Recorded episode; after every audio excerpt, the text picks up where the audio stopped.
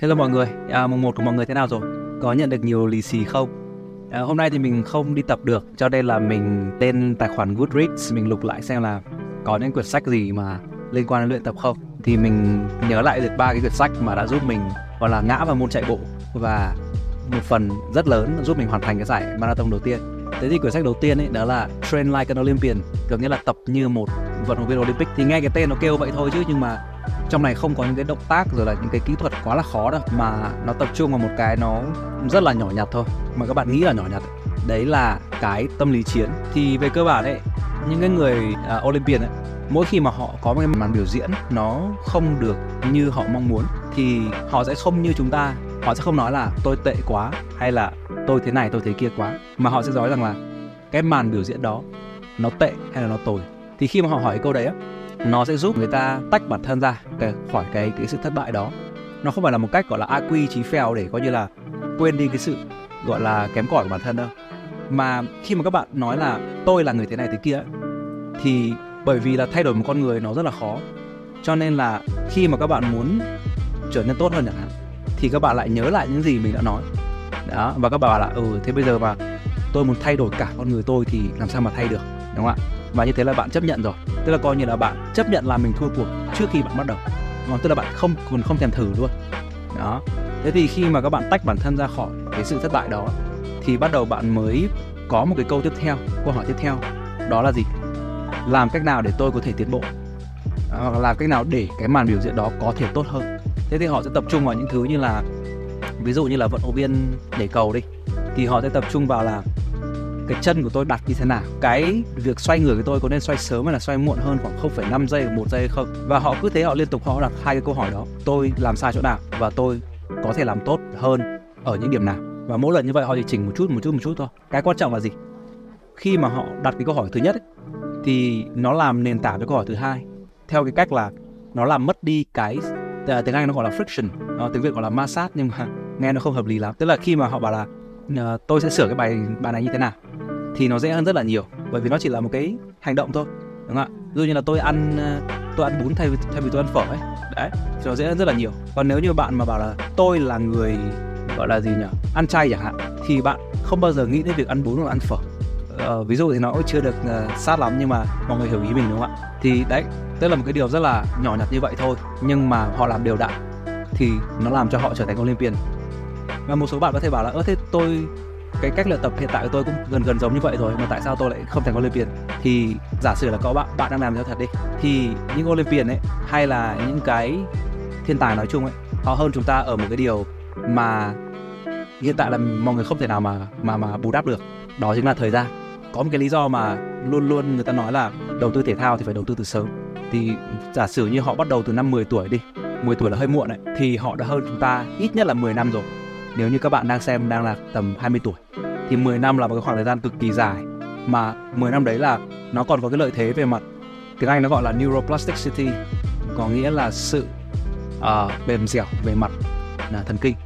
Tức là khi mà nó đơn giản ấy, thì nếu bạn luyện tập 5 năm vào lúc bạn 10 tuổi thì bạn sẽ phải luyện 10 năm cho đến 15 năm khi bạn lớn thì nó có thể bằng được.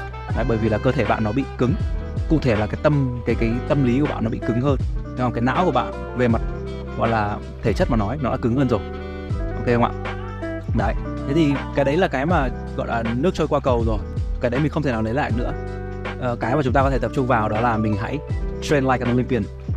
Hãy tách bản thân mình ra và cải thiện cái hành động đó. Chứ chúng ta đừng có dán nhãn lên bản thân. Đúng không? Làm như vậy thì nó sẽ có rất là nhiều tạo ra rất là nhiều những cái ma sát để cho cái lần tiếp theo chúng ta làm tốt hơn. Ok uh, quyển sách tiếp theo ấy, đó là quyển Can't Hurt Me của David Goggins. Thì nếu mà các bạn uh, có sử dụng tiếng Anh ấy, thì các bạn sẽ biết đây là một lính thủy đánh bộ nổi tiếng nhất thế giới. Không phải là một trong đâu mà là người nổi tiếng nhất thế giới luôn.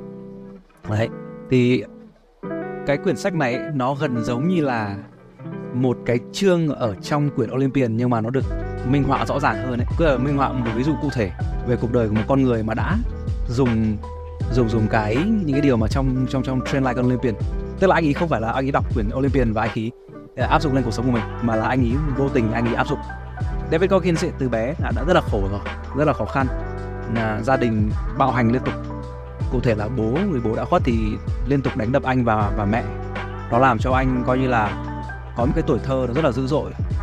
Anh đến trường thì anh ý cái hồi đấy là đợt năm ờ, bây giờ Goggins khoảng 50 tuổi thì tức là chắc là khoảng trước năm 2000 thì cái lúc lúc đấy là cái lúc mà phân biệt chủng tộc ở Mỹ nó rất là nó lên cao trào à, và anh thường xuyên bị gọi bằng cái tên phân biệt này cộng thêm với cái việc là anh bị liên tục bị đánh đập ở nhà nữa thì nó làm cho cái tâm lý cái việc học hành của anh nó cũng rất là kém. Mình cũng không nhớ rõ là đến năm bao nhiêu thì anh ấy mới bắt đầu biết đọc. Nhưng mà nhìn nhớ không nhầm là năm 18 hay là 20 tuổi thì phải. Tức là trong suốt mười mấy hai mươi năm cuộc đời anh ấy coi như là thất học. Và tất cả mọi thứ tất cả những cái khó khăn như vậy nó thay đổi khi mà anh quyết định apply vào làm lính thủy đánh bộ.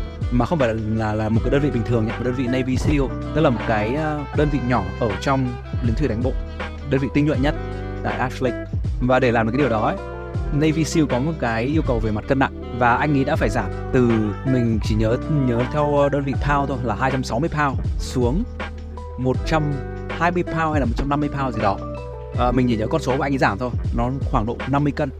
Đấy, 50 cân trong vòng 3 tháng. Một con số gọi là quá là khủng khiếp đúng không ạ? Thế thì cái cuộc sống của anh sau đó ấy nó vẫn là khó khăn thôi. Nó vẫn toàn là khó khăn. Nó chả khác gì cả. Nhưng mà cái tinh thần của anh đã thay đổi. Tinh thần bây giờ ấy nó gọi là đấy là đón. Đấy. Tức là nói cái khác ấy, thì kể từ ngày mà Goggins gia nhập vào Navy SEAL ấy thì Goggins cũng đã chết rồi. Ở đây thì mình không khuyến khích các bạn là hãy giảm cân hãy giảm 50 cân trong vòng 3 tháng. Hay là hãy làm những cái thứ mà nó vô cùng là cực đoan, như là Goggins ở trong sách ấy, nếu mà các bạn đọc. Nhưng mà cái điều mọi người nên học, đó là cái tinh thần đối mặt cái thử thách của anh. Mà có lẽ là nó không cần quá là to tát đâu. Ờ, ví dụ như hôm nay là mùng 1 đúng không ạ? Thì ờ, các bạn nào ờ, mà đặc biệt là các bạn già già như mình đúng không ạ? Thì thường xuyên là bị hỏi là, sắp lấy chồng, sắp lấy vợ chưa? Đấy, thì à, hoặc là các bạn trẻ thì bảo là có người yêu chưa? Hay là lương bao nhiêu, đúng không ạ? Thì nếu như các bạn có thể bình tĩnh, các bạn trả lời những câu đấy, thì coi như là các bạn đã vượt qua một cái thử thách rồi. Ví dụ với mình chẳng hạn, thì mình chỉ nói là ừ, sắp rồi bạn ừ, cuối năm. Tức là mọi người cứ hiểu là cái cái việc người ta hỏi đấy người ta cũng, người ta cũng không thực sự là quá quan tâm đâu. Nhưng mà người ta cũng không phải là không quan tâm đến mình. Nhưng mà người ta chả biết hỏi câu gì cả. Thì mình cũng nên biết cái tâm lý đấy mà mình cũng ướm lời và mình trả lời một cách vui vẻ. Thì đấy cũng là một cái việc vượt qua thử thách đấy mọi người. Nó không đơn giản đâu nhá. Cái này mình cũng phải mất khá là nhiều năm mình mới chấp nhận được cái điều này đấy. Ok. Còn nếu mọi người đã chấp nhận được rồi thì uh, xin chúc mừng. Ok. Rồi thế thì quyển sách cuối cùng mình muốn giới thiệu uh, nó sẽ đúng với tinh thần mình muốn nói mọi người hôm nay luôn. Đấy là khi mà chúng ta có được cái tâm lý đúng rồi đó, có được cái lý do tập luyện tốt rồi thì bây giờ chúng ta mới đi đến cái phần kỹ thuật. À, về cơ bản ấy, thì cái quyển sách nó sẽ giải ảo cho chúng ta về một cái hiểu lầm rất là thường gặp của những người mới. Đó là gì? Nếu mà các bạn muốn đi chạy nhanh đúng không ạ thì hãy tập thật là nhanh. Nhưng mà thực tế thì cái cách tập đúng nó hoàn toàn ngược lại cơ. Đó là các bạn phải tập rất là chậm. Rất là chậm. Nhưng mà các bạn tập nhiều thì khi đi chạy các bạn mới chạy nhanh được. Khi đi đi đấu giải ấy, các bạn mới chạy nhanh được. Đấy. Thì bản thân mình ấy thì tuy cũng đã đi chạy được khoảng bao nhiêu nhỉ? Khoảng hai năm. Thế là đi chạy lêu hêu thì chắc là nhiều hơn đấy nhưng mà chạy nghiêm túc ấy thì khoảng 2 năm cũng kịp hoàn thành được ba cái marathon rồi. Nhưng mà mình vẫn luôn luôn áp dụng cái cách này để tập luyện. Bởi vì thứ nhất này, là nó dễ. Chạy chậm thì lúc nào chả dễ chạy nhanh, đúng không ạ? Và thứ hai nữa là, cái này là quan trọng này. Đấy là nó duy trì cái sự yêu thích của mình với môn này. Các bạn sẽ thấy là mỗi khi các bạn chạy chậm về thì ngày hôm sau là các bạn có thể muốn đi chạy tiếp luôn, hoặc là ngày kia. Đấy.